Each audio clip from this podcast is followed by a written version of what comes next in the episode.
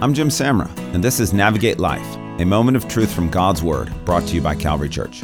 Just a few minutes into the nightly news, and it is clear that humans are generally not very good decision makers. We employ the wrong person, throw money at poorly planned schemes, or pursue destructive relationships. In the Bible, we find help in making wiser decisions. Proverbs tells us that plans fail for lack of counsel, but with many advisors, they succeed. Now, we don't seek advice from just anyone. Proverbs also says that the person who walks with the wise becomes wise, but the companion of fools suffers harm. When you seek advice from the wise, you are better able to make good decisions.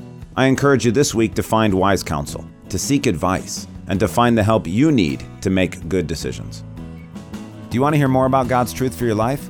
If you don't have a church home, we would love for you to join us at Calvary. Visit us at calvarygr.org and listen in next Monday morning as we again seek to navigate life together.